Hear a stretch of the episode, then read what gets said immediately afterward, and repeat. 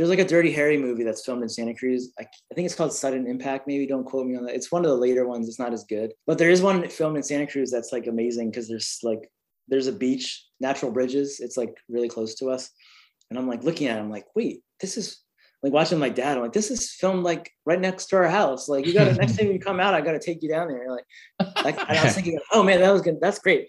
I could literally show my dad that film and then the next day I could take him on a Santa Cruz tour of the film. That would, that, would, be like a really fun thing for him. So you know, yeah, that's awesome. That, that's when he comes down here next. I'm going to try to do that.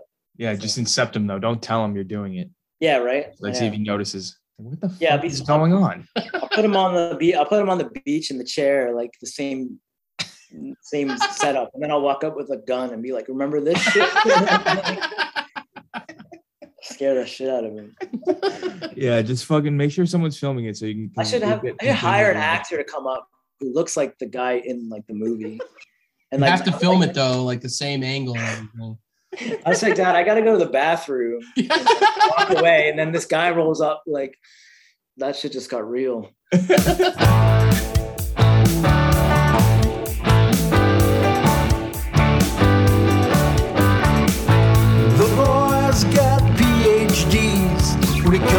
talking about NFTs, and that's nifty. That's nifty. All the great artists, they come to this place to talk about the crypto space, and that's nifty. That's nifty.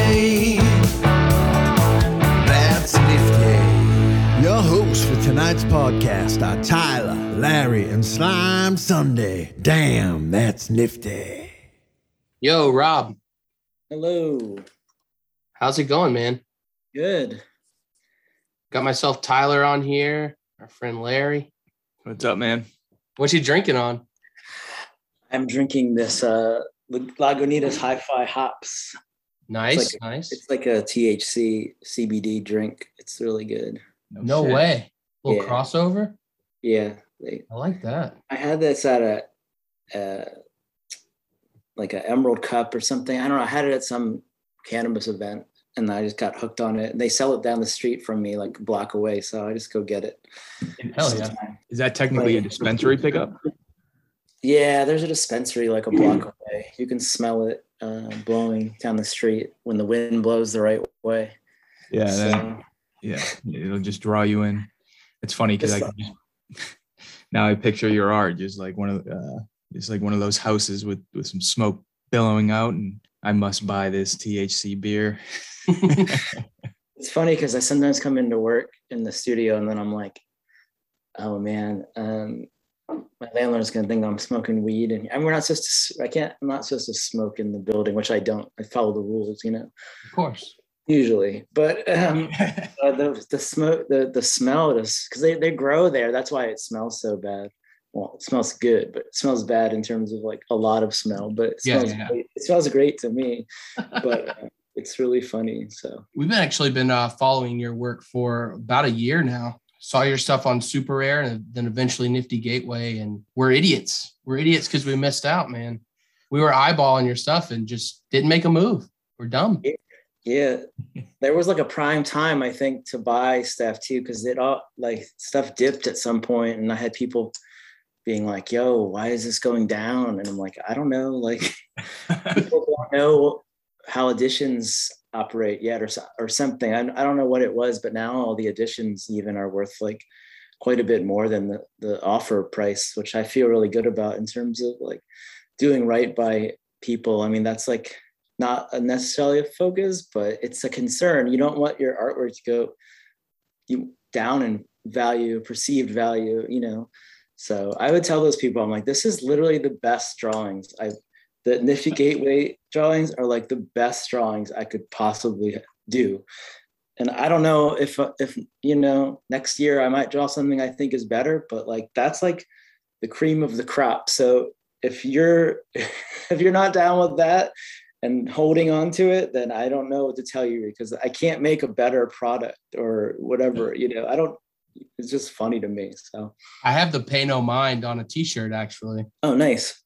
Yeah, I got the, the cotton candy one, the uh the pink and green tie dye one.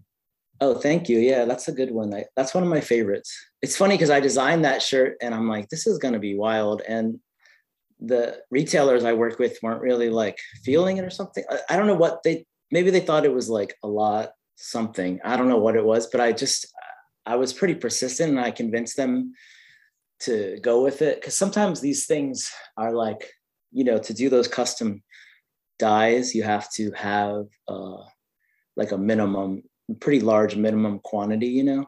Yeah. So I'm like trying to convince these other people to go in on these shirts and make wholesale orders so I can make whatever I want. But usually they like pick things that are like simple or like, so I've just gotten the habit of not showing them anything that I don't want to actually make. So that was like one that I really had to kind of fight for, but it's actually been one of my favorite shirts and really, a really probably the one of the top sellers this year. So I, I need to listen to myself more when it comes to that. I'm like, this is my favorite. So, you know.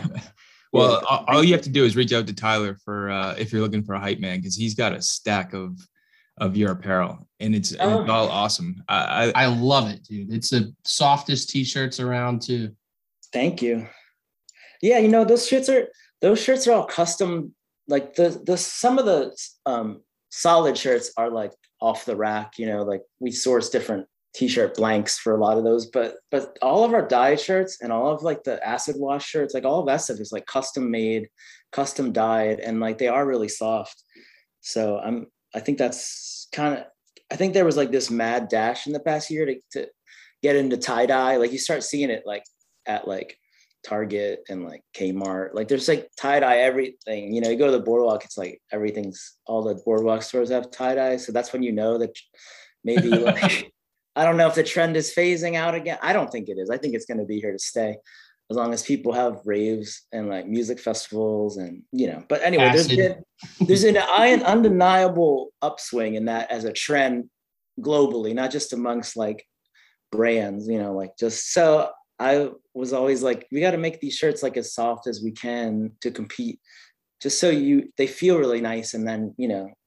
people want to wear them i think that's the key so. that's that's like such an overlooked piece it's like a lot of times like clothing and apparel is visual and like he's been hyping up how comfortable your stuff has been since he bought it he's like yo this is like the best shirt i've ever ever worn yeah and comfort, six comfort comfort is definitely you know all that big upswing in like comfort wear like hoodies and sweatpants and that was all that's all been a really recent thing too i mean pandemic definitely caused people to want to put on sweatpants every day. So that's interesting. Amen to that. I, I, I got to say, I've legitimately lived my life in sweatpants. Right. Um. So I I, I appreciate the uh, the touch that you put on it. Even though I mean, I'm always browsing. I haven't pulled the trigger yet. I don't know why, but I grew up with this dude who wore sweatpants his entire life until like 11th grade or maybe 12th. It was like a serious, he was like ready to go to college and like people peer pressure his ass because they, you know, they teased him like sweatpants. They teased him because he wore sweatpants every day of his life. And the dude came into school one day and he had on jeans and they were the most fucked up looking jeans I've ever seen. So it was like one day he wore those jeans. They were just like these, they look like mom jeans or something. I don't know what it was, but Stick to what you know.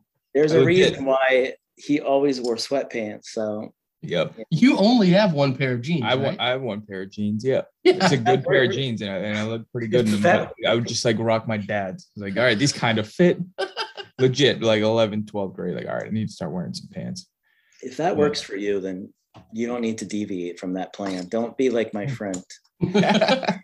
nah, tell him I, I'd take his advice and do the opposite. Um, you've been in this game for a while, like Killer Acid as a brand, like 2010 timeline.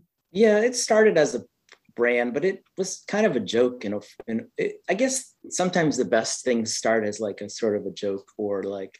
Yeah, tell me about it. I don't think it's like it, it was a joke, but it was like it was meant to be like tongue in cheek. It was meant to be a, a commentary on brands almost. I don't know. I guess that's kind yeah. of you can it's anti-brand. You can yeah. sense that though. Like, like I feel like that's what subtly has drawn me toward you, like towards your your art and in and everything about it, and just kind of turning over, you know, and learning what's there at, at each layer, you know, from the brand of the clothing, you know, and then kind of getting to know the origin. The messages within the art. Yeah, I about life. is- that is the brand ethos is kind of like that though. It's sort of anti-brand. It's sort of anti. I don't know why, but it's kind of like it's pretty transparent on how it, it was built to just completely organically. We don't buy advertisements. We don't pay people to wear clothing. We just yep. just never wanted to because a lot of that honestly was just because I was doing it all myself. And I'm like, if I try to hype this shit up too much, like I'm gonna have to do way more work. So Yeah. honestly, that was the reason why. And I'm like, if people like it, then they're gonna like it. And I don't want to make someone like it because once you show somebody something too much, it makes the opposite effect. It makes people like not like it. So Yeah. there's a psychology to that. And I think that some people maybe, I mean, if you're trying to make like a billion dollars, like that's obviously not your roadmap. But like for me, that kind of was always worked. So I'm like, I don't, I don't want you to wear this. I don't want you to even have this. If you don't like it, please don't buy it. Like I don't want you to have it. yeah. I can't. So, I don't know. That's just how it's always been. I don't know. Maybe that will change soon, but I don't. I hope, I hope not. Yeah. Keep Yeah. it exclusive.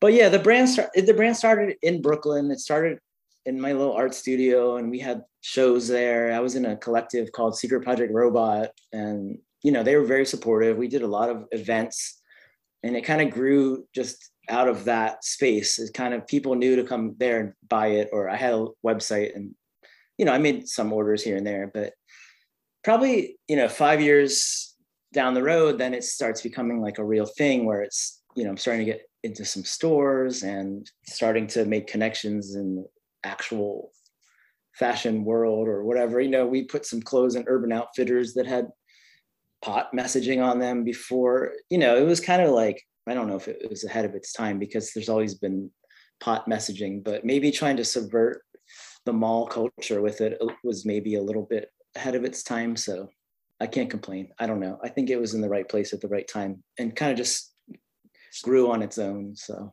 Hey, it's 10, 11 years later and the yeah, art's just- still rolling out, man.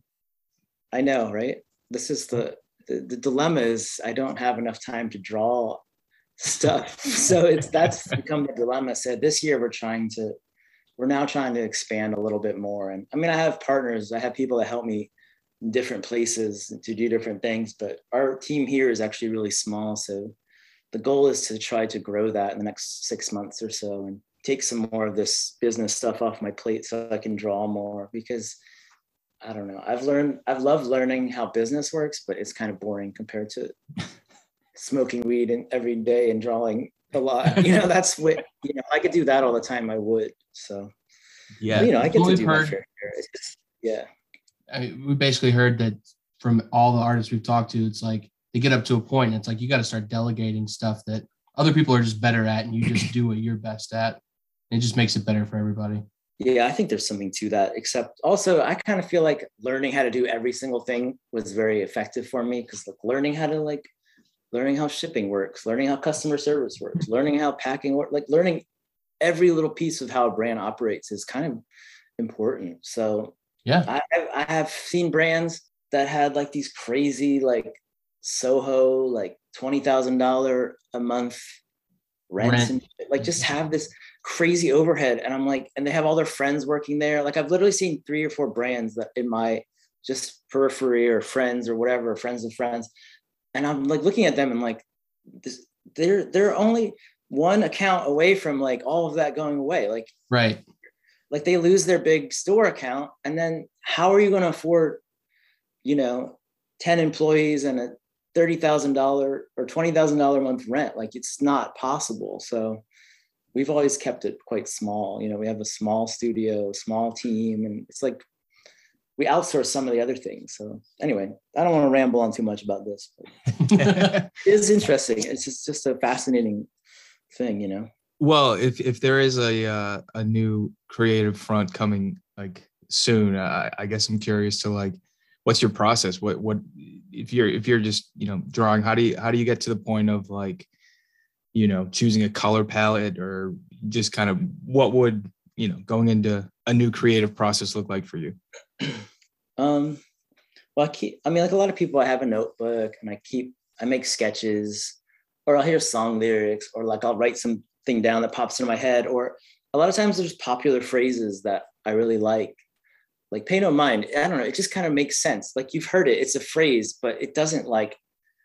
Is it like the most popular phrase? No. Like it's a, it's a just a, from a couple different sources. So I don't know. I get an idea like that. I get some words in my head. I write them down, and like I'll just sketch them out. I'll try. I'll do like a thumbnail, or I'll do like a five by five sketch, and then I'll let it sit for a few days. But really, I don't know. Like, so I let this. I just let it kind of marinate, and then, you know, one day I'll just kind of sit down, maybe a week or two later, or three weeks, or whatever, maybe six months, and I sit down and I just start drawing on a big piece of paper. So once I get that big piece of paper, and I have the rough idea, then I have kind of like then I'm sort of like, all right, this is going to happen.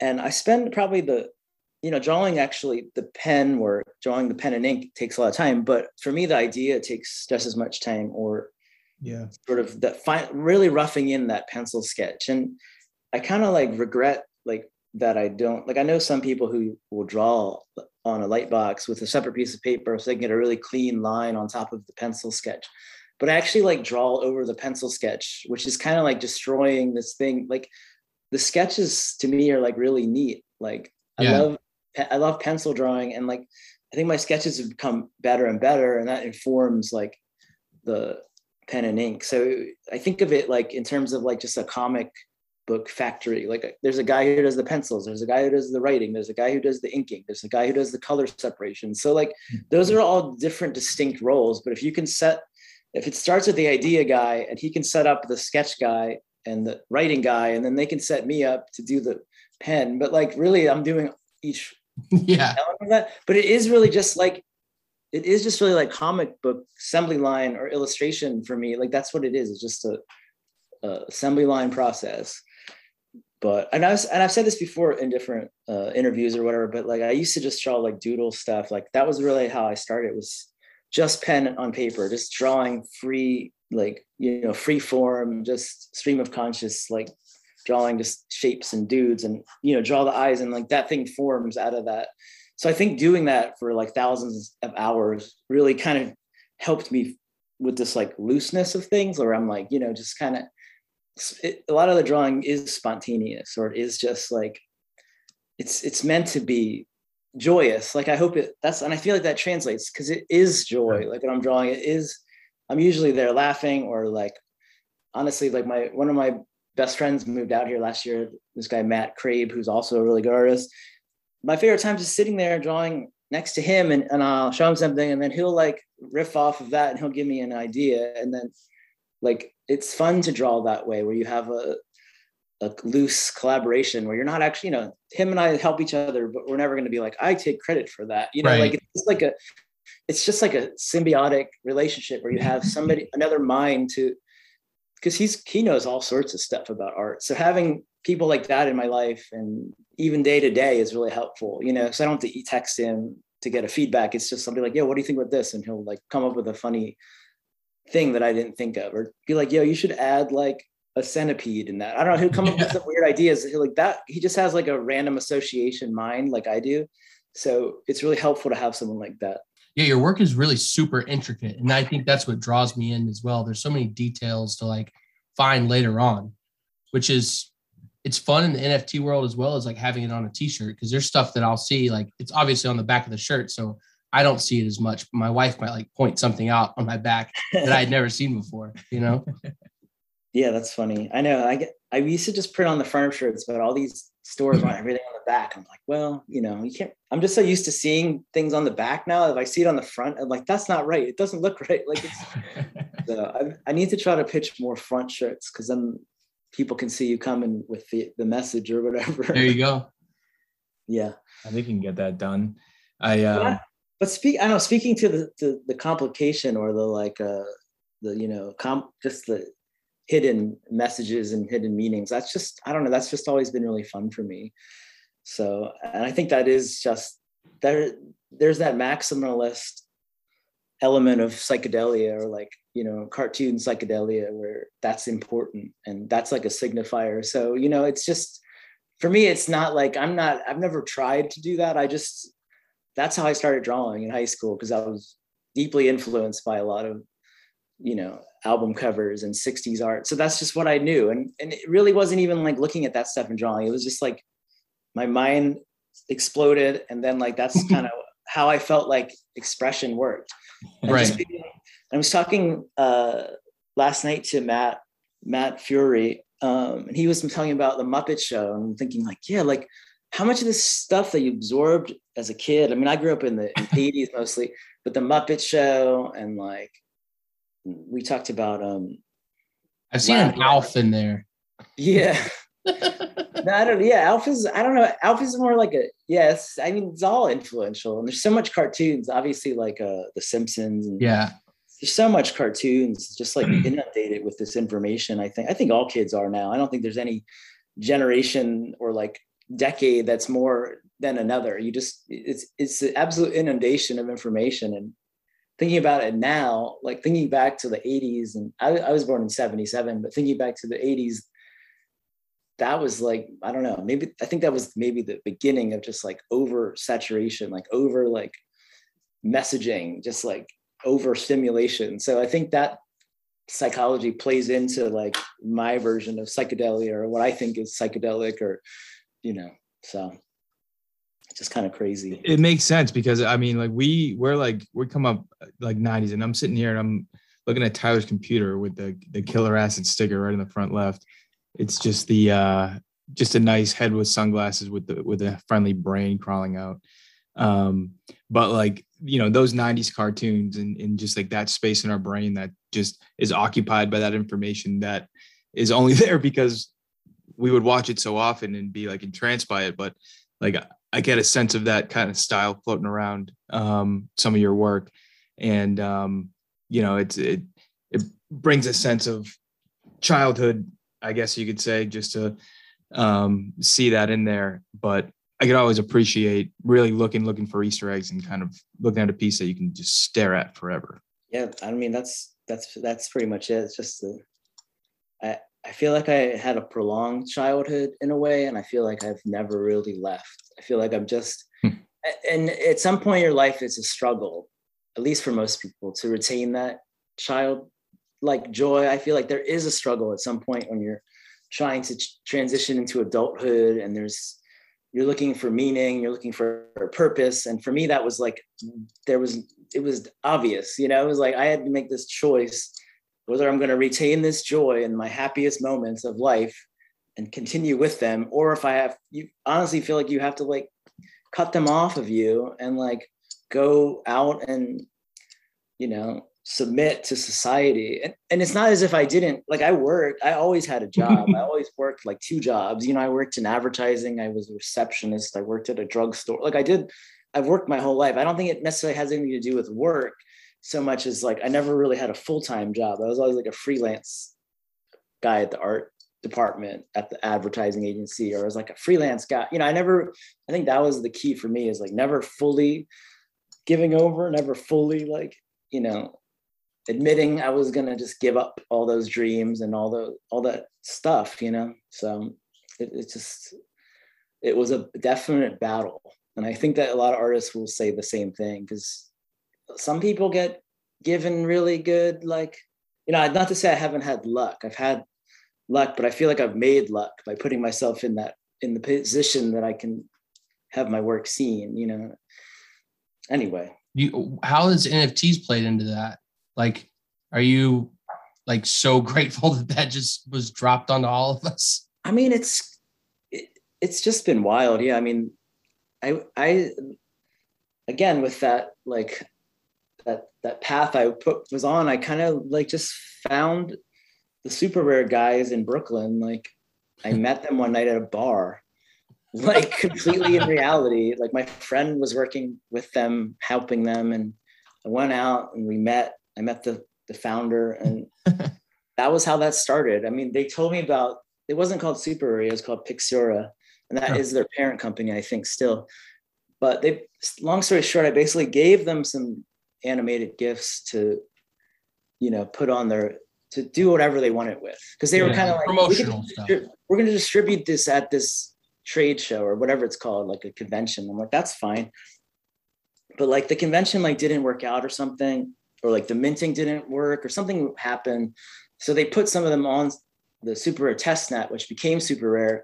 Huh. So we actually have like, there's a couple, you know, there's a, some XCOPYs, there's some coldies, there's some really OG guys. And like those, I think the killer acid ones are like number 46 and 47 on super rare. So, and I still own one of those, which is kind of nuts. So anyway, but yeah, to get back to that point, I didn't really think much of it. Like I thought this is awesome. Yeah. Like I sold a couple NFTs in, in 2018, 2019. I don't remember for like a hundred dollars or like one Ethereum, which was probably like a hundred dollars at the time or something. And I thought that was yeah. awesome. I'm like, this is cool. I didn't really even know what like Ethereum was. You yeah. know, I just was kind of like, well, this is neat. And I like it just kind of entranced me. I didn't fully get into it. I didn't fully like put my whole body into it because I had, I mean, I'm trying to also make this brand happen. I'm also really dedicated to like making print media, like making, like working on illustration. So I just kind of saw it as like a, a fun thing, but I didn't really ever think it would become what it became. If I did, I would have probably prepared and like made a plan, you know, like I don't know. I see people who sometimes like come in now and they're like, oh, like I can't, I can only sell my thing for like 0.3 Ethereum or whatever. I'm like, that's like, that's like, like 50 times more than I sold my first, like, or not 50, but you know what I mean? Like, yeah, I'm like, it's all relative. Like, I don't know. I think it's just not to, not to say that's bad because there is a thrill in like selling your first piece, whether it's, you know, but I can I, I get maybe it's a little more thrilling now because like, wow, I just made, I just sold that and like, I know what it's worth. I know what Ethereum is, and I know you know like you you just it's there's so much more educational tools out there nowadays than there was you know three or four years ago. So i don't know. It's it's mind blowing and i and i'm you know obviously i'm engaged with it. You know i t- probably spend too much time trying to make jokes on twitter or like my time you know trying to make that's how i blow off steam at the end of the day. That's kind of what i work towards is like making making crypto art like uh tangential things or like you know adjacent comics or things that are funny or topical. So yeah, I find I find your Twitter persona to have pretty good timing. Um, you're pretty yeah. good with it. I'm tired out this week, so I've been, off, I've been a little slow. I've been off. I haven't thought of anything really funny this fucking week, and it's driving me crazy. Just say good night, dude. Just say good night. I know, right? yeah. Before you go to bed. Most uh, liked. I, I was gonna say, I feel like you can almost see in your like SuperRare, um, because you were one of the first people that when I started looking, SuperRare was one of the second was like the second spot that I started looking for and looking to buy art about this time last year. And uh, I always had an eye for your stuff, but it was the 666 vampire gif with the tongue rolling out. I always loved that one. A few of the other, you know, the the coffee and the nug and and all that stuff. But um, you you can, you know, if you look at your curation there, you can kind of see the progression to kind of where you you you take a little bit of a you know, different route with those, you know, bigger, more intricate pieces. But I love it all, man. I really, I really do. It's like the comic strip portions are awesome. They're some of my favorite ones, like where the cats got into the catnip. Yep. Or just like going on a trip all day. Yeah, yeah, that's from a comic that I did in a like a comic book for a few years ago. Yeah, I, I talk I talk about this sometimes with like the really big intricate pieces, and sometimes the super like boiled down little things. Like I like love both of those things, and I I love and I, I love comics just as much as I love like big intricate drawings. And sometimes the comics are just like the most honest things, you know, because they're so simple and like relatable. And if it's funny, then or if it's just like I don't know, like they're just they just resonate sometimes with more people, I guess. So I've always kind of like fought to like not be pigeonholed into like one look or maybe one thing or maybe maybe you pigeonhole yourself into that or something but i try to like you know at this point i don't really think about it anymore but for a couple years i remember being like i gotta find my like voice. Like do i have to like draw do i want to blow people's minds with these big drawings that take a long time and the ideas maybe are harder to find or i want to also just like waste turn a doodle into a comic. yeah, yeah. Yeah. So and I, I, thought about this recently too because i was thinking about um like i, I study blotter art a lot, like acid art, blotter art. Like yep.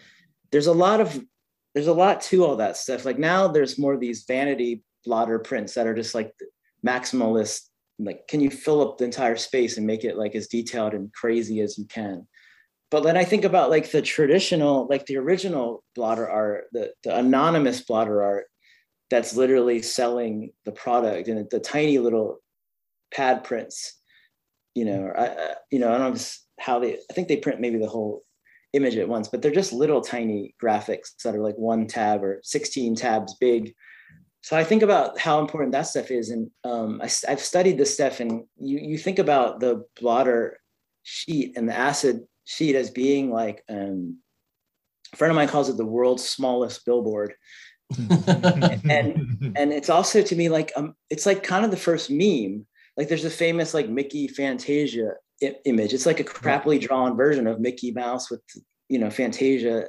outfit, the wizard outfit, and all yeah. that. And that was that's a famous that's a famous artwork. I mean, that's famous in terms of like 60s art or whatever, but that's so simple, but it's like a meme. There's no credit.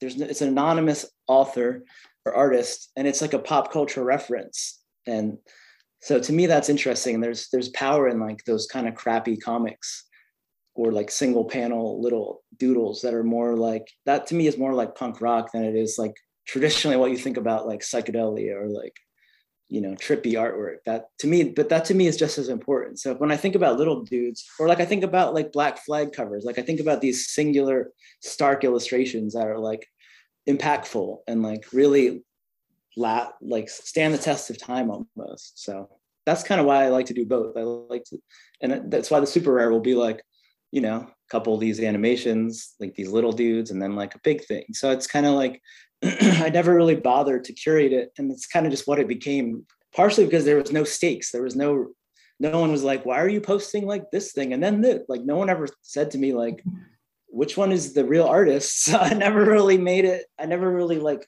stopped doing that. So yeah. Keep it rolling, man. That's funny. So we saw that you're going to be in Sotheby's soon, huh? And that was cool. NFT girls, like, um, what do they call those now? Like a collector I think it was a curation. Uh, I forget what, like a digitally something. Am digitally native. Yeah. Digitally native. Yeah, digitally native. I think it's 1.2. I first I thought it was called two, but no, it's 1.2. So that's cool. But yeah, that blew my mind. She like she she was like texting me a couple months ago. I was like asking me questions like, "Where'd you grow up?" Like, like and don't worry like, about it. She said, well, she's really nice. She's awesome. Yeah. She said, it's for a thing. And I'm like, okay, a thing. Like, I don't know what, what I'm like thinking she's like being interviewed by somebody about her collection or whatever. Yeah. But it turns out that, you know, it, it's uh, Sotheby's. I'm like, oh, well. So, you know, if, I'm like, I got to dress my uh, avatar up in a suit. You know? that. that was perfect. so that was the first thing I'm thinking of. Like, I don't know how to, I don't know how to think of this. Like, I, I hope it does well for her. It, it feels a little scary to me in a way. It's like, kind of like, oh, this is like, eh, because I mean, I I was in New York for a while, and I, I know the traditional art world. I've done, I've had work in group shows in Chelsea. Like I've had like a, a taste of that, but it's not something that I like that I feel great about. You know, it's like makes me feel like stressed out. I think because I don't want to be like. I'm like, I don't want to, I don't, if people are going to look at this and be like, what the hell's this? like, yeah, yeah. It's like, I mean, it's like, bringing you to your own surprise party. What the fuck? So I'm like, yeah, but you know, it is what it is, and I and I'd have to be, be positive about it and see it as like a really awesome. It is really awesome, though. Yeah, so I'm really happy about it. I just tend to skew a little, uh, you know, I get anxious or like I can easily get down on myself. Like, you're not good enough for that. For that. What piece is it? For that. For that time tested auction house. yeah, you're on the books the piece is called Alien Magic. It's like um, I was trying to design uh like a new. It was for it was meant to be for clothing, but it, I think it ended up being a little too out there for um figurative. Figuratively. But it was it was used on a on a coloring book cover, and it said "Believe in Magic" at the top, and that was that was kind of cool. But yeah, it's it's I really like it. It's a I feel like it's a strong piece, um, but it's also like kind of like I don't know, it's never really had its own voice or its own path. Like some of these other designs, like Pay No Mind or No Bad Trips, or I don't know. I'm trying to think yeah. of some take a hike. Like I have a lot of shirts that are just like that have these legs and they exist and they're like they're like beloved by the by the people who have them or whatever in whatever form. But this believe in magic or alien magic piece isn't. It's never really had that like time tested or you know uh, product tested life. So it's interesting to me. I'm curious huh. to see how it does and if it can stand up on its own merits. Where was where was this release? It was on SuperRare. I think it was released at the beginning of this year. It's a couple years old, but I think it was released at the beginning of this year, and she got it. Mm, um, I think okay. she won it for like, yeah, I think it was like four or five Ethereum at the time or something. I like the aliens sitting in the uh the bath the the pool floats. Yeah. Yeah, that was like a there was another design I did that was no bad trips. That was like one of our most popular designs ever. I, I have it on a shirt. I think that one was a little bit of a I was trying to maybe not I wasn't recreating it, but I wanted to like explore that idea a little bit more, like sci-fi or whatever. And I've done different no bad trips designs. Like I just I've done them in different formats and different, you know, I, I like redrawing things sometimes. So I was kind of like trying to do that, but with it within this like headscape idea. And I'm not sure, I'm not sure I fully executed it, but it, you know, I think it's a good piece. I think it's a good artwork, but I'm not sure what it is exactly 100%. So, well, it's found its path. yeah, it's on its, I can't do anything about it now. It's locked on the blockchain and it's going to its next destination. So, yeah. I think one of my favorites is um, the Polaroid one. I have that shirt as well. I'm oh, a big fan of that one. Thank you. Yeah, that's been a good. That was a really fun collaboration with Polaroid because that was a little weird too. It was like with the arms and the little legs. Yeah. yeah, yeah. I worked with this company in Milwaukee called Retrospekt who actually takes the cameras. They take all the vintage ones from the junk store or the thrift store, and they or people send them to. I don't know how how they source them. They must have a sourcing person, but then they like strip out all the front. They strip out everything and just have the the electronics basically and then they have a system where they make a new mold a plastic injection mold and so you, you can actually make your own colors or whatever and that's all the housing is all made fresh so then but the guts are all original so it's kind of a crazy hmm. product um, hmm. so they approached me and they're like do you want to work with polaroid and i was like okay yeah does polaroid want to work with killer acid like and then you know, I had to do like a proof of con. I had to draw like the. I had designed basically the whole camera without even knowing if it was going to happen. So that's you know, I don't. I I don't usually do that. It's called working on spec, I believe. Like I don't usually do that for people, but in this case, I was like, well, I got it. I love cameras. I love. I love polar. When I was a kid, I shot.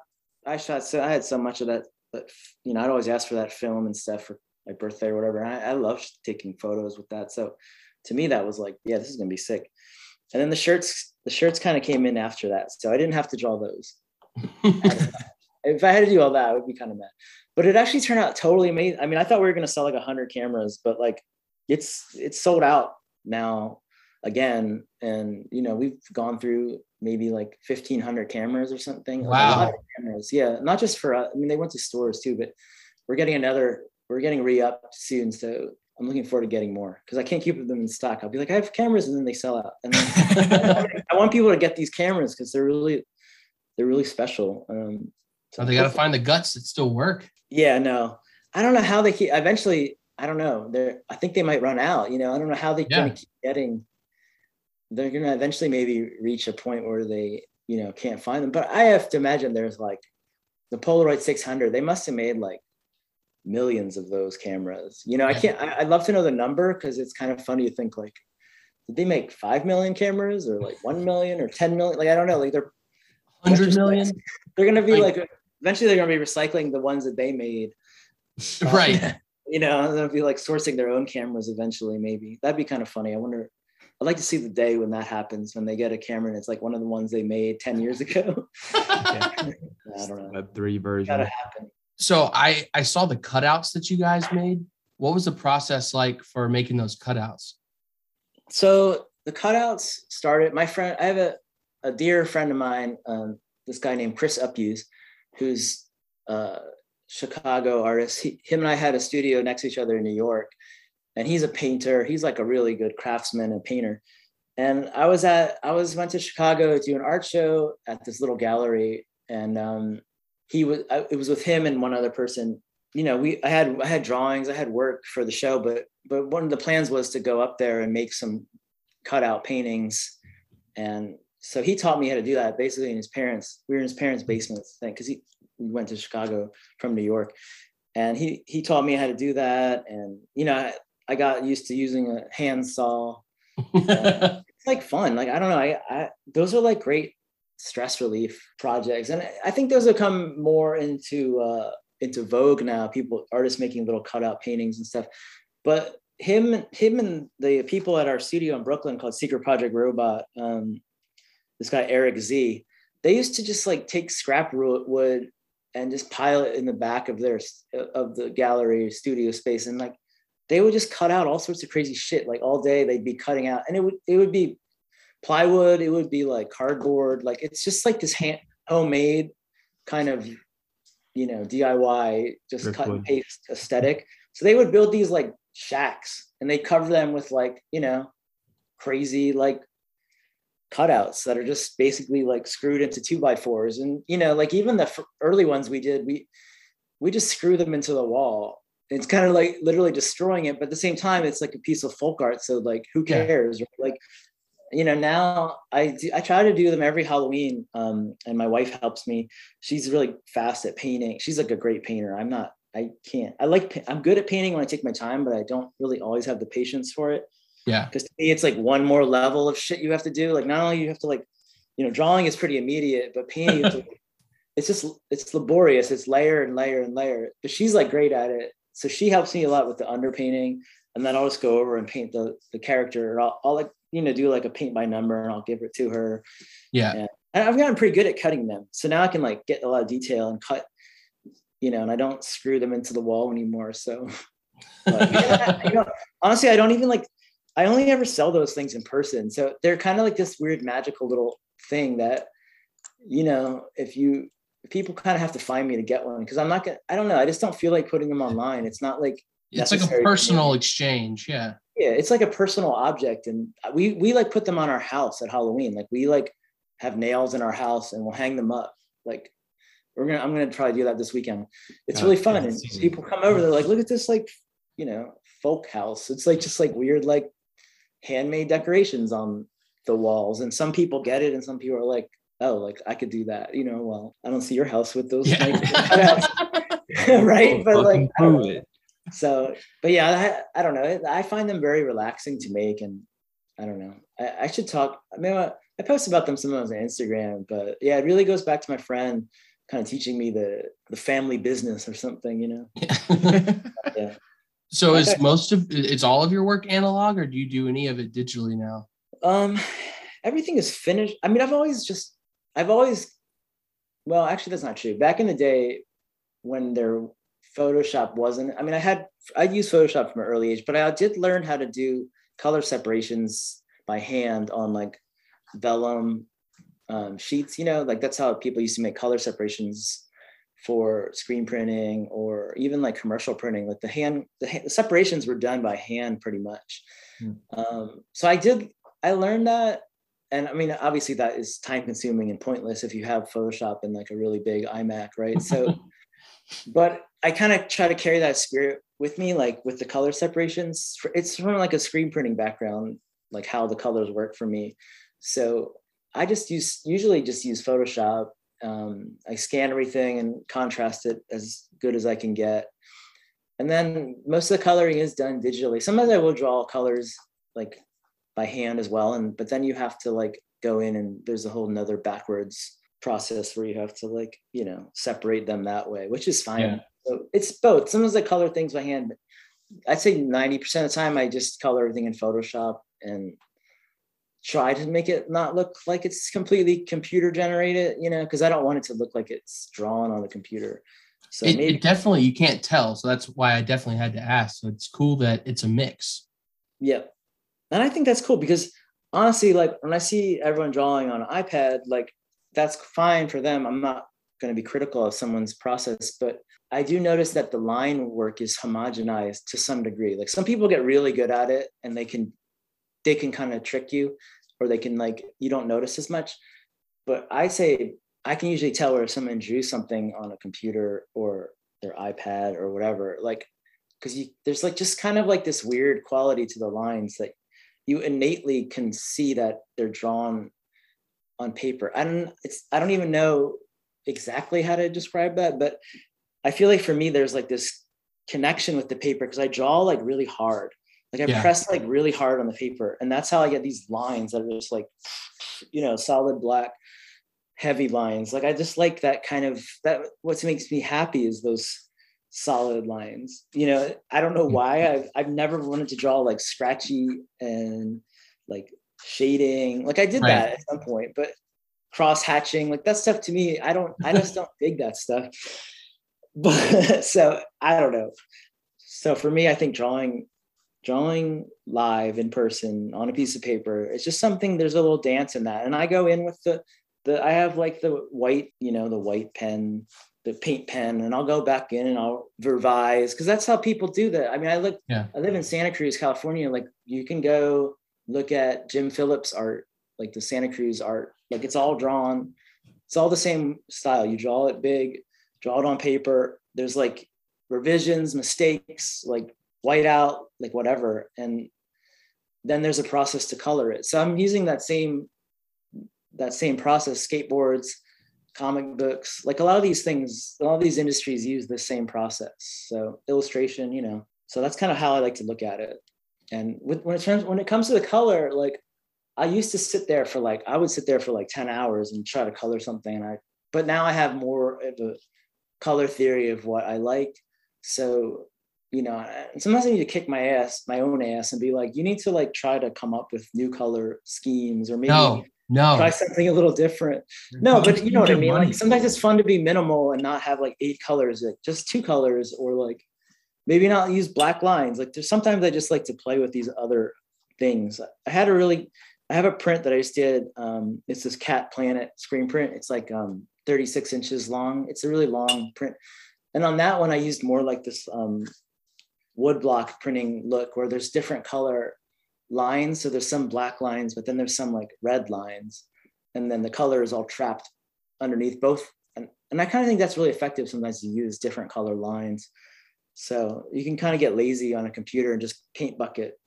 And you don't want to separate out the different color lines because it takes more time, especially if everything is drawn on one on a piece of paper and you have to scan it. And you know, if I had the luxury of drawing on separate layers, and I sometimes do that on paper, but it's way easier on a computer to, to just start a new layer, you know. So yeah. But I use like light box. I use light boxes here. Like I got a big light box. You know, I put the paper down. I, that's fun for drawing like references too. Like, but then it's interesting because you don't just dump it into Procreate, right? You don't just take because a lot of people trace stuff too. So, and I don't not I trace things occasionally, but I feel like I warp them first or like mess around with them first on the computer for a while to get the to get it to be the right composition or something. And then I just loosely outline it in pencil, like ever so loosely, just so I have the proportions correctly. And then I basically just throw that reference away. You know, I don't look at it yeah. anymore. I don't want to be tracing something directly. That's just kind of like, I feel like that doesn't leave you with a per- thing that, uh, an object that has personality too much. So, yeah there's got to be a little bit of looseness in there you know then that comes back to that that play or that like doodle style or like that is literally like you're Freedom. dancing in the moment. You know, you're like just drawing and like yeah. you're not like really thinking like, you know, I'm not usually thinking because the guy, the, the other guy down the assembly line did the thinking and the other guy did, you know, so like I, when I'm, when I'm right. penning, I'm not, I'm not thinking, I'm just like having fun. It's really weird though to trick myself into doing this. Honestly, that's crazy. Yeah. So the idea guys put the references on to Procreate just to get a composition printed out. Yeah. Trace loosely around it, give it to the next guy, also you, who now brings it to life. That's that's a lot of separation you have to do in your mind. Yeah, I'm, I mean, I'm, I'm kind of crazy, but uh, you know, sometimes I get mad at the guy who had the. I'm like, this ain't this idea sucks. Like the dude, the final guy, which is me, gets he no like the guy, the idea man knows he's up to some bullshit. And I'm like letting it pass because I'm like, maybe we'll fix this in post, you know, like maybe we'll maybe we'll figure this out later. Maybe this all makes sense later, but that that rarely works out. So mm-hmm. the the main guy, the master brain guy, kicks it back. He's like, "Get this shit out of here. Start over." It's a problem for future me. I, yeah. So I don't know. I have a good. I have a good. I have a good success rate from beginning to end. I'd say my success rate from ideas I'm psyched about to final drawings that actually get used for something. I think it's about 50%. And that, I hmm. think that's pretty good. Yeah. It could be even higher than that, but I don't usually waste time. I, the idea about, guy is pretty good at his job. Give him some. Idea guys, he's okay too. Yeah. He's not bad. but like, yeah. So maybe maybe he's just like overpaid and like. That's why I have more. That's why I want to surround myself with more people because then you're like surrounded by idea guys or surrounded by idea people. Yes. You know, they're like, "Yo, man, I was watching this thing," and you're thinking about, "Oh," or they put on a song, you're like, "Oh, that yeah. song's interesting." Like someone else influences your fucking little bubble, and you're like, "Oh yeah, dude, that's great." Like I, or you, or maybe you were thinking about a similar thing a couple days before, and then they show you something. It clicks. Yeah. Look at this book I got. I, I, think you need people in your creative sphere that will do that and challenge and also challenge you. You know, like I know when someone I know when when someone is telling me like, uh, maybe not the, you know, maybe a little, maybe try to go a little harder on this one or, or a little farther, you know. So yeah. you have to know. I think people who do art professionally know how to like phrase that directly without being like weird or you know like making you feel bad. I've never had an issue with someone giving me their criticism. It, yeah. That goes back to the art gallery in Brooklyn. Like there was a lot of ideas flying around there, you know, and a lot of energy, you know. So capturing that energy, that collective energy, I thought was really important. Um, and, and a lot of times, young like artists will email me, or people will be like, or I'll meet kids at like an event, you know, and they'll be like, "How do you like? What do you? What should I do? Like, I live in this small town, you know, in the middle of nowhere or whatever." And I'll just I'll usually be like, you should go. I'm not saying you have to move to New York or LA, but you should go to like Detroit or you should go to Toronto or you should go to like Houston or you should go somewhere where there's other people making art that you can meet and you can be influenced by. And maybe that, maybe that, I don't know, maybe that's harder in reality than than it actually than I think it is. But I mean, that took me moving to New York probably took me like, I don't know, five years to find that at all you know like it, so it's not like it happened overnight and you just i met all of a sudden these magical people who were going to influence me and change me. But i think that that uh art collective thing too is like it's a short-lived thing. Like it's you know you think art collectives like art collectives last a couple years usually and that it's a it's a it's a crazy you know coming together of people and then everyone bouncing kind of ideas and then everybody goes yeah. and does their own thing that's kind of what we did. I mean, I moved out to Santa Cruz and now I have my own art studio with a couple people who work here. So, and that controlled environment because some of that stuff where you have 20 people, that's like sometimes that's a little much when you're trying to get stuff done and there's like a band playing, you know, it's like yeah. it kind of is too chaotic sometimes, but I think that can be really beneficial. So that's kind of, you know, I owe a lot of my success, I feel like, to being exposed to so many different kinds of people and kinds of art. And I just feel like I learned a lot by it even just experiencing those people, you know, just learning right. about them and where they came from and why they do this. Like, why are they, you know, you have to be a little crazy to be, a, to make art, I think. So I'm definitely, some of those people were really crazy, like in a good way, you know? So yeah. This might be a really dumb question, but do you have like a go-to pen? Like, do you have a type of pen that you like to draw with? Oh yeah, uh, totally. Yeah, they're these uh, micron pens, just really cheap ones. Micron. The usual, you know, like it's like a micron. It's like the kind of pen you get at like. Okay. Yeah, yeah, like yeah. Drawing manga or like they're like kind of low level. Like I've had better pens than this, but for some reason these shits come in like, so like size ten used to be like really big and like I don't know I don't, but now they I see them now in like size twelve, like it was like usually like size eight or 10 is where I saw them mech'd up, but I get those size 12s. And the size 12s are like basically like between like a, a, a thin and a, and a fatter Sharpie. So size 12 is great because you can like kind of have like this, you can get a thick line if you press down really hard, or you can kind yeah. of be more delicate with it. So, I mean, I, I grew up just drawing with Sharpies mostly, but, and I still use Sharpies sometimes too. If I'm doing something that has to be like a larger scale, like sometimes there's nothing quicker than just using a Sharpie. Sharpie marker.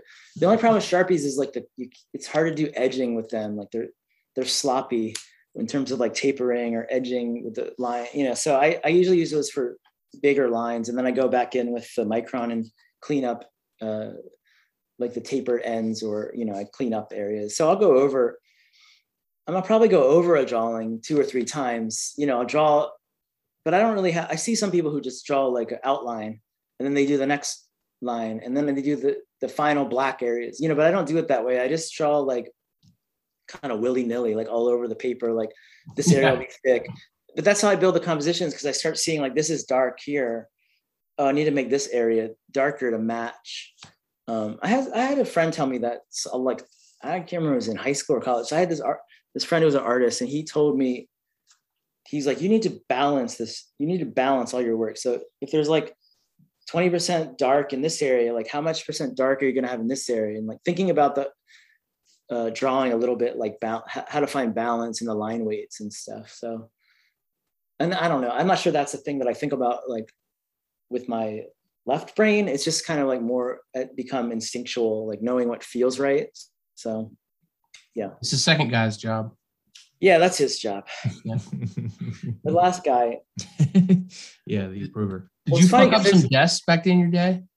what's that Did you fuck up any desks back in your day? I can see you like just filling a whole desk up with doodles. Oh, I don't know. I ju- well, yeah, I fucked myself over because I like drew all over the walls in my um.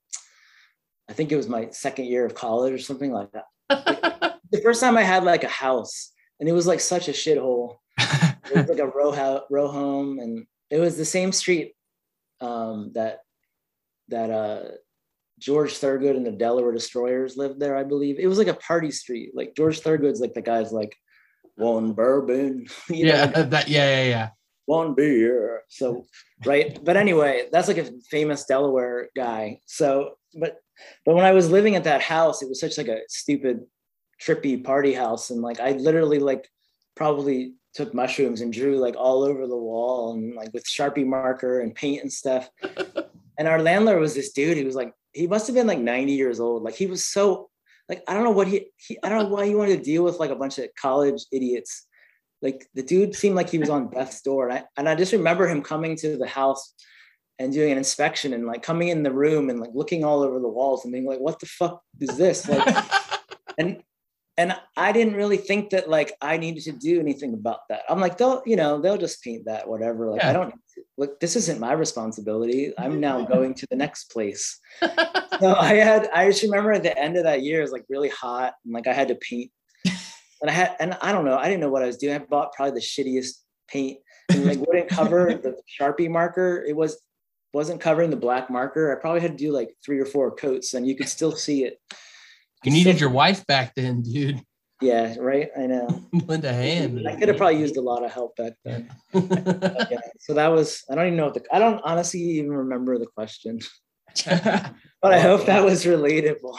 that was great. Yeah, no, that was perfect. Now I'm just picturing like if imagine if this house is still up and there's just like you gotta like scrape off some layers of paint and then you can just find some really true OG fucking Killer killer acid. acid on the wall.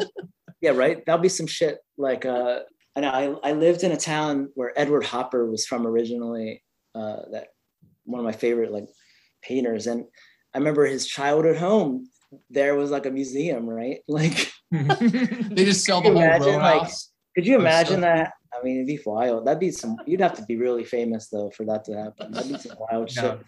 There's like just like the room. Just make just sell the room. make a museum and you're like in your parents' house like 50 years later, just in the middle of this like town or suburb or whatever. It's like the killer acid house. Yeah, it's gonna go over well with the uh, the neighborhood, right? Yeah. uh, that was the one random fact. I was like, we were talking before. It's like we get we know anything random. I was like, oh, he's, I think he's from Delaware. So Claim the name, baby. There you go. I see Uh, your Eagle shirt on. Yeah, this is my yeah. My friend uh, Heavy Slime made this shirt. It says Eagles 2020, ready for pain and suffering. That's a fucking It says sick. shirt. Dallas sucks on the. Uh, Nice, nice. We're watching the game right now. It's at halftime. oh, don't tell me, don't tell me, because I'm gonna Oh. watch it later. I won't tell you. that's what, that's the worst of my parents and my sister. They're always like, I, am like, dude, I tell you, I watch on delay. I'm so glad I didn't like, say anything. I was waiting for something big to happen just to be like, yeah, because I saw your shirt. So I'm glad I didn't. That. I didn't even notice that. I was more so looking at the hat that just looks like a pair of legs with a bare ass and that, with a middle finger coming out of the torso. yeah, that's funny. That's a that's a good hat. that's famous. Like uh, I I was told. I don't know. I feel like that the symbol emerged from Vietnam. I think this was really all this on their on their helmets. I'm not sure if maybe it was a underground comic doodle from before that, and it was just because like a lot of those guys in war would just like draw like a familiar little doodle or something. Like my grandpa was in World War II. He was like a uh, he flew in a bomber. He was a gunner. But growing up, I would go to him these air shows, and we'd look at these like that was another thing that probably influenced me as a kid. It's like looking at this nose art on these on these True. bombers and stuff, and all that yeah. stuff is great. Like witchcraft, like there's so many good ones. I, I, don't remember the name of his unit. I I wish I could remember, but there's just like some of that art is just like so good. I remember as a little kid thinking like, damn, if I was if I was in the Air Force back then with you, I, I would want to be the guy that got to paint yeah.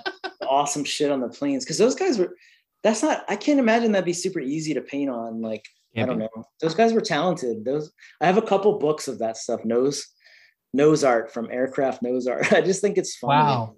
It reminds me of like uh like train car graffiti and stuff like that, where it's kind of like yeah.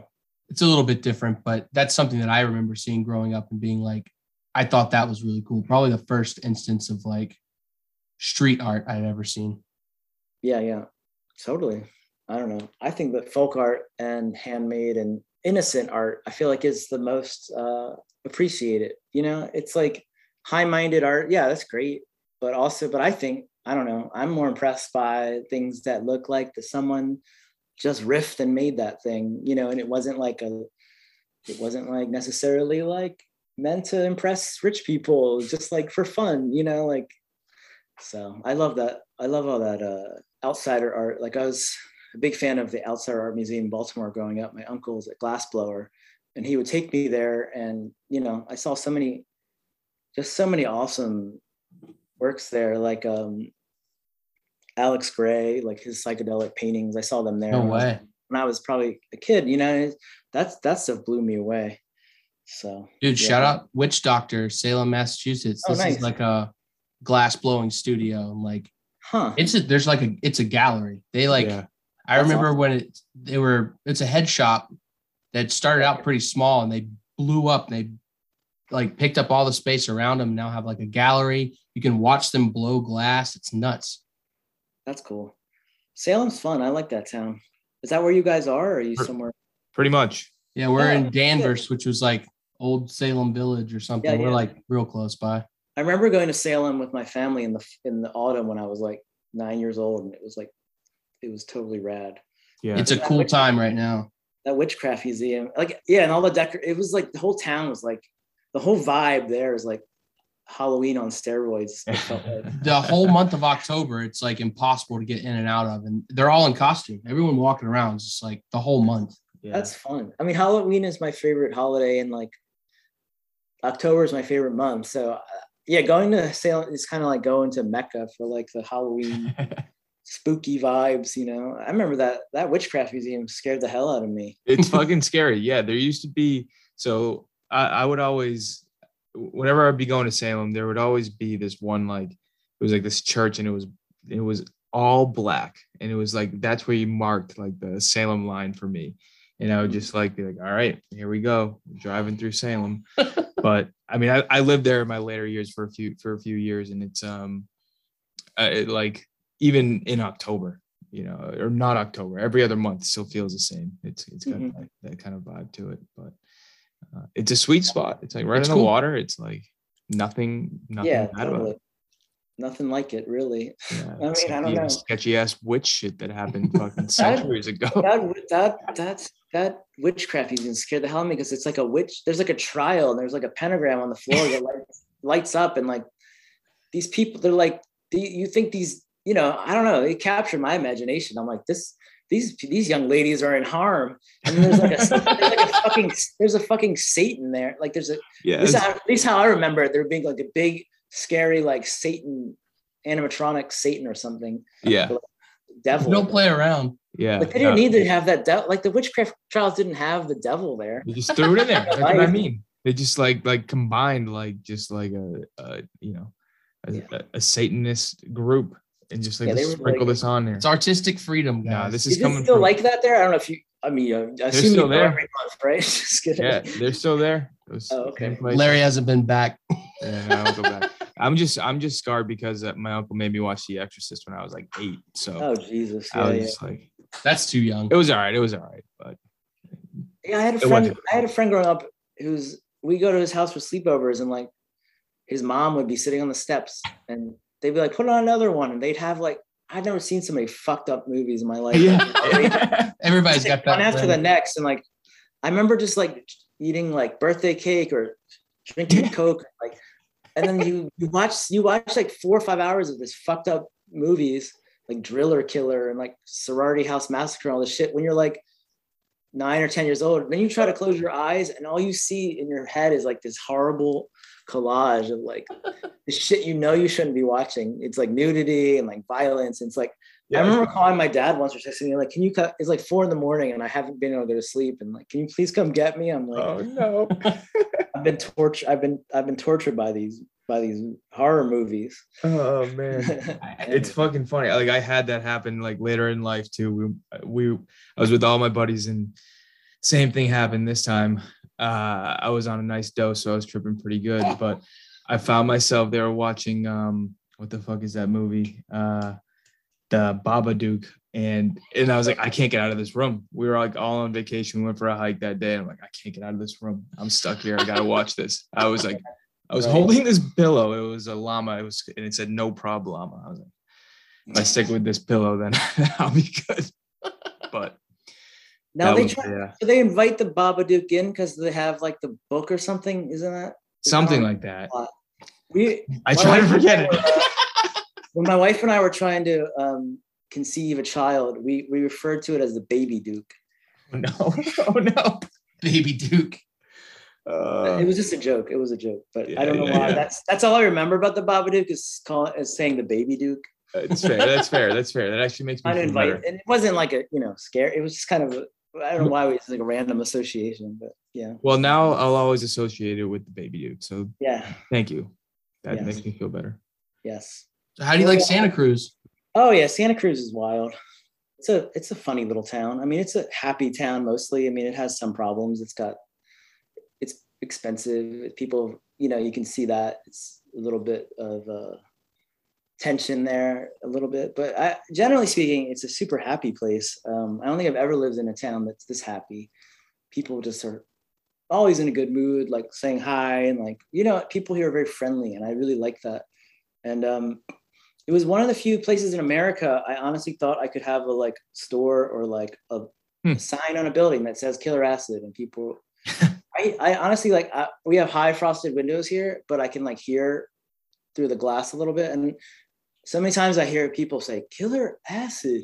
Like- they'll be like ha, ha, ha, look look and then like take photos of our signs I don't know why it's so amusing to them. I guess because and my and my wife's my wife's uh, father came the other day and, and he's and he was like wait your business is called killer acid? It was like he was like mortified that like he's seeing it on the sign of the building and he's like wait like like he might have like i don't know how he didn't know that. We, have been married for six years or seven you know we've been together for like seven or eight years.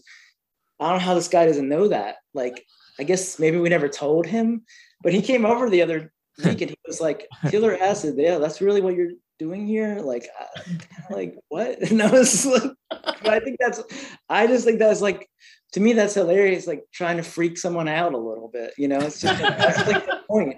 Like i don't care if he think i don't care what anybody thinks of me like i'm like doing what i love doing and like it doesn't matter to me if some if somebody even um, in my family thinks it's stupid you know Yeah. it doesn't matter to me, but it, I do find that funny. But yeah, Santa Cruz. Back to this thing, I feel like this is a great place to be um, because it's just a California town with like a lot of history of psychedelic history, like surf history, skateboard history, like earthquake history. This town is like even like the tourism history, like this town is fascinating. Like the, it was like a retreat when it was first built. It was like a retreat from people from San Francisco to come down.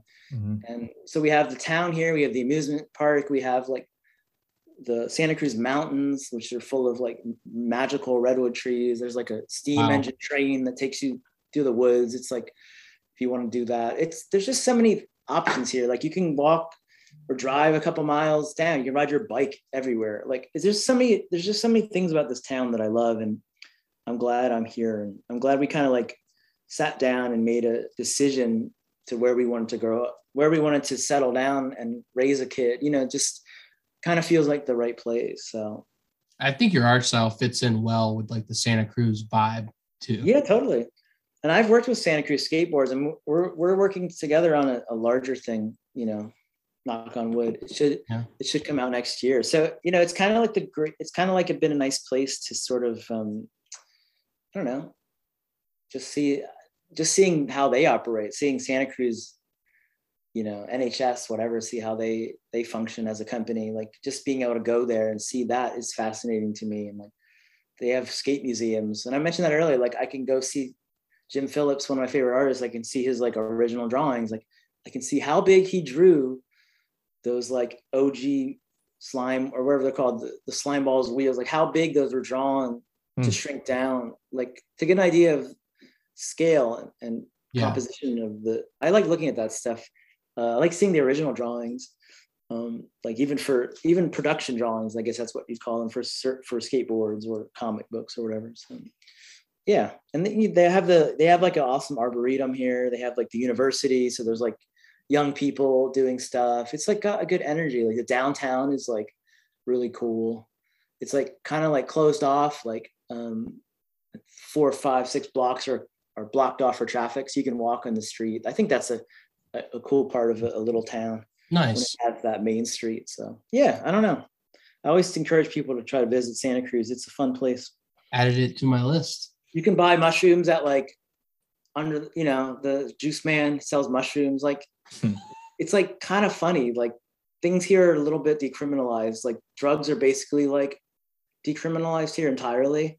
Yeah. Like, they don't they don't advertise that or tell you that because there's like junkies and like but there's not a criminalization of those hmm, junkies yeah. so much. It's like let's so get them means, help more often than put them in jail. Yeah, I mean, it's jail is like yeah, they don't put people who get do misdemeanor just misdemeanor carrying drugs. They don't put them in jail here. I don't yeah. know if hmm. they give them a ticket. I don't know what the process is, but it's kind of it's interesting to live in a place like that and you know, you can go to the juice bar and be like, I know you have those mushroom things, candy whatever. And it's like they're not advertised, not, yeah. not legal to the point where they're selling them on the counter to like microdose my smoothie, please. Yeah. but please. I don't know. That's what I think that's cool about Santa Cruz. Well, also like the health food stuff. Like there's just like, you know, it's like people here are health nuts.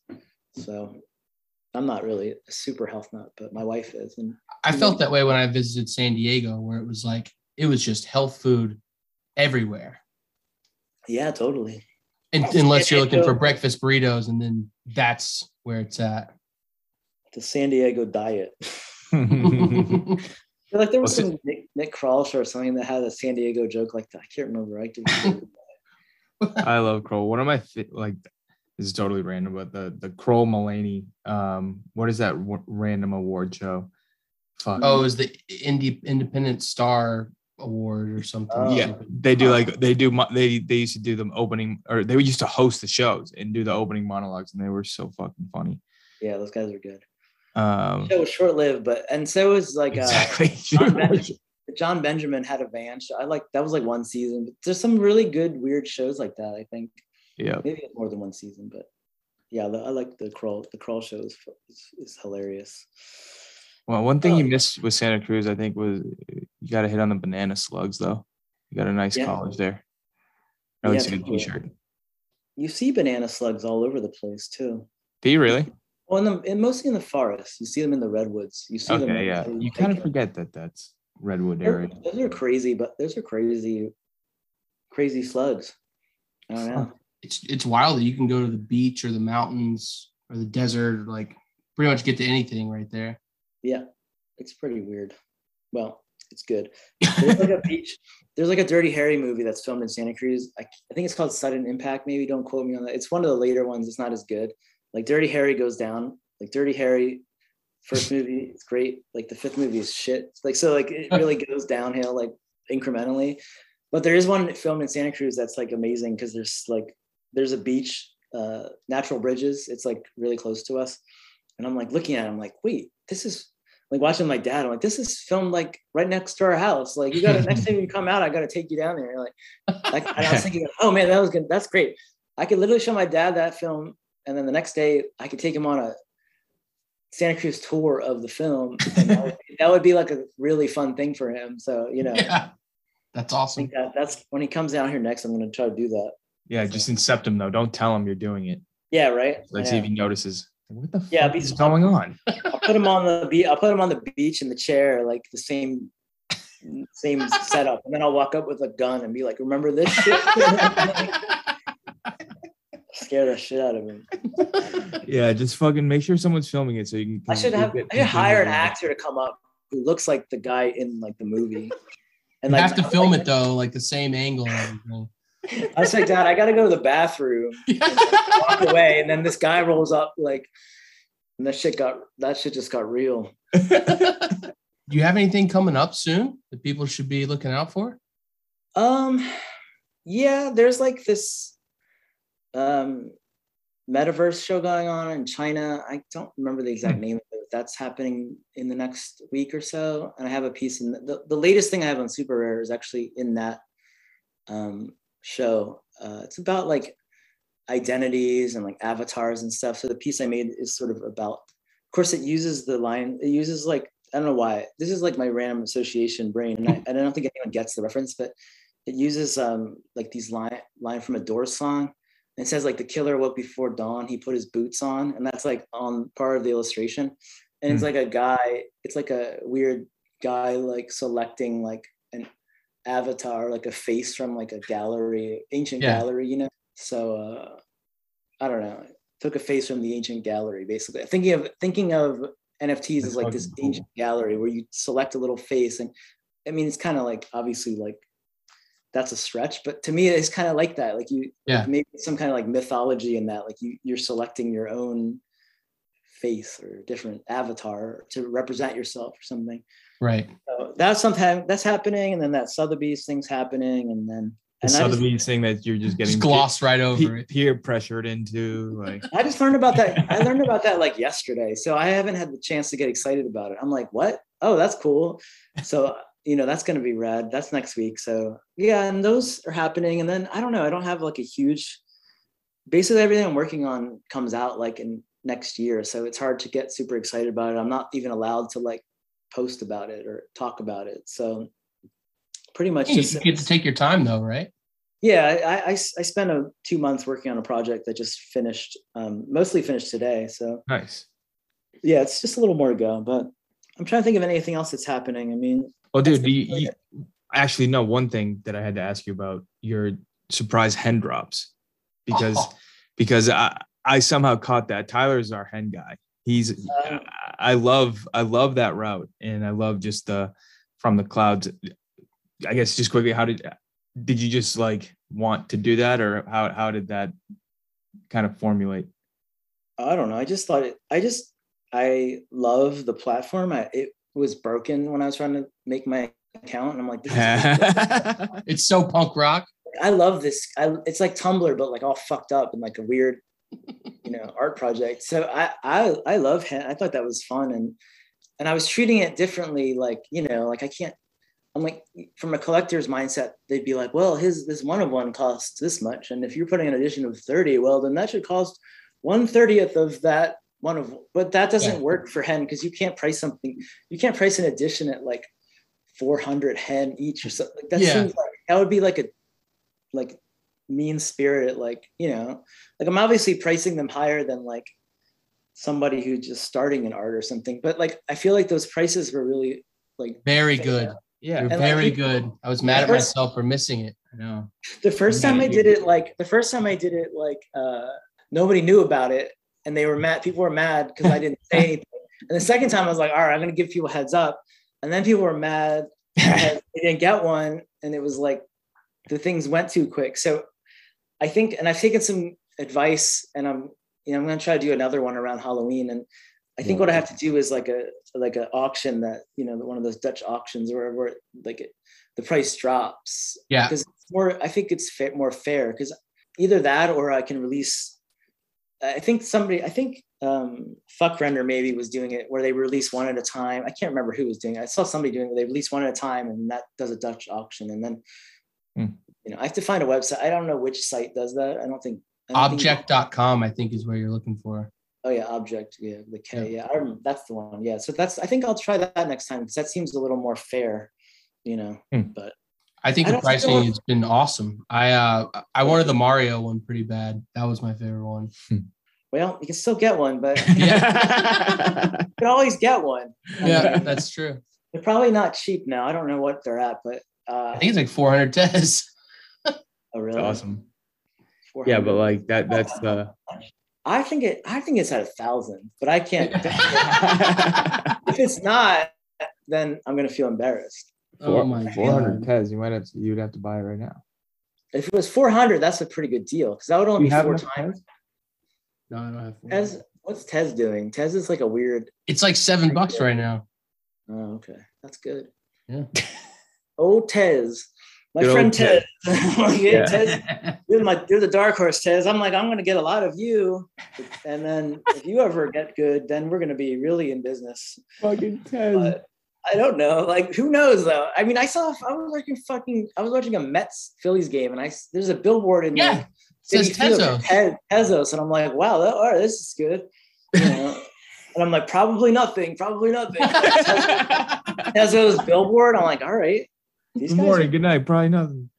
They're spending some money. I mean, it's not. I don't really understand like the utility of it or what it is exactly. I guess is it maybe an Ethereum like? Um, it's just low gas fees. I think it's like yeah. it's pennies on the dollar to like move stuff. But you can build you can build with it. Like it's not just a coin or token. Yeah you, can you can put contracts on it and stuff and um, yeah they have dapps and right. all that good stuff whatever that, that word means. Yeah so yeah i think that will be another fun release maybe. I don't want to put out too many editions like i could maybe make an edition of like 200 and that would probably satisfy everyone who wanted to get one. But then the sure. problem is then you have 200 of something it's like i feel like that's too many. Yeah then it doesn't make it special like it's like 200 like you know who cares right? Like mm. so i wonder if maybe i'll go up to like 50 or something and see how that feels. But then again i don't know i mean i make screen print editions of like 200 and they yeah i wouldn't you, you never see them all together you know? You never see them in a room You're like some, some guy out here's got one and some guy you know you don't you never see them all at once so that's the issue with the over big edition i think yeah, well, I think that would be pretty well received. I, I, wouldn't hesitate if if if that was a route you're looking to go down, especially for Maybe, Tez at the price yeah. that you drop it at, like you know, right. for for retail. Um, right. That as far as like your work, you know, Maybe. your selection of one of ones, it's it's super diverse, and and even the stuff that you price out on Nifty and and and everything like that is pretty pretty sparse. So, I mean, dude, people are talking thousands of editions, two hundred. Right 200 is pretty fair, especially for going that route. Maybe I'll do 69 editions or something, you know, something fun. You double it up. You have try to, yeah. yeah. Yeah. 100 editions. I don't know. Like it doesn't, that guy's 96. 96. It was funny though, when I dropped that Nifty Gateway stuff, like it was weird because I wasn't, I think a lot of people just kind of got pushed into the, you know, NFT community through Nifty Gateway in March. Yeah. Like it was a great, it was an awesome time frame to do that. But it, almost the time understatement of the year. Almost at the time though, like an edition of 90 was unsustainable by my collector base. Like it wasn't. Yeah. So the, when that happens, like the price goes down. But I'm always thinking in the back of my head, like we're gonna make this, we're gonna fix this. This is gonna be cool. Like we're gonna get this good for all these people. And I, I even had people like emailing me or like I'm not emailing me, like DMing me on Instagram and being like, "Yo, man, what's up? You like you're you need a manager. Like you don't know what you're doing. Like you put this out. You have the same thing on a screen print. Like that's not cool. Like you're they were like your prices are like freezing cold. And he was like brr. And i could tell he was like oh no oh no. I could tell he was like from germany or some other he, he wasn't you know he was speaking in a strange way. Uh-huh. I remember that was what he said. It was like these prices are like ice cold, like brr. Like, I was like, and I was like, dude, like, I'm so sorry. I'd be happy to send you a screen print, like just for free, like no big deal. And like, I don't know, it was weird. I'm always trying to like make people feel okay, and like, I don't want anyone to be mad that their like NFT went down in price, but like, you know, the dude sold it for like half of what it was worth, and now it's worth like six times what it was came out as. So he made more like, like really like but if the guy like liked my art, if he loved it, he wouldn't that wouldn't have mattered to him 100%. necessarily. It's like like I don't know, man. It's a, it's a, it's good vibes for me for the most part. So like, you know, if you're feeling that and you like it in your collection, just maybe hold on to it and see what happens. Give it a year, like a year. Like, what are you at? Like, the dude held it for four months. Like, oh my god! Like, not even buy that you have for four months that goes up in value. Like, very rarely anything. Like, even NFTs. Like, I don't know. So, gotta be patient. They, they go up and down. You know, it's like get mm-hmm. used to the fucking program. Like, that's what happens. They're not like up, up, up and up. That's it. You know, that's like what people would like you to believe. No up only. like it's no. gonna only go up, man. Maybe over a long period of time. Yeah, I mean, sure. I hope it all goes up a hundred times in four years. But I, when I when I collect NFTs, I think about this five year plan. I'm like, if what is going to happen is all these people come into the space and they want to know the history and they're interested in it, and you know what the what has been built is is enough. I think all those original NFTs are going to be worth a lot more. But I'm not thinking like next month. I'm thinking like, you know, in five years or something. Yeah. I'm a collector. I don't. I I've sold. I probably bought like a hundred and 50 NFTs or 200. I bought a lot, but I probably sold like four, you know, like I don't, hmm. I just sell, I sell them once in a while when I'm like, okay, I have five of this. I'm going to just get, you know, this price is pretty good. I'm going to, I'm going to sell one of these now and it might not be at the top, but it's kind of like, all right, you know, but I haven't spent much on them. I usually get them at mint. Like I'd never spent, I bought a CryptoPunk once. That was the only thing I ever spent more than like a couple Ethereum on. So usually I'm spending like a little bit when did you get on on the CryptoPunk? What was the price on that bad boy? Um, it was like at at uh 30 Ethereum around there. So that's a pretty good price then, right? Yeah, it was a good price. Yeah, yeah now they're a lot higher. But is so, it 60 ETH now for a floor punk? Like 100 the floor now is like a, over 100. Because between 100 and 120, 130. Yeah, it's gotten nuts. Yeah. So I think I got in just the right time because the next week they doubled basically. Yeah. And I had a friend, well, the, one of my collectors, the D's, he's a good friend. I, I think of him as a good friend. He's a he's such an honest, fun guy. And I don't know if you ever listened to his spaces or anything. I just saw just on yeah. One, yeah. Yeah, but he really helped. He really I, I was talking about it for a while. I was like, what?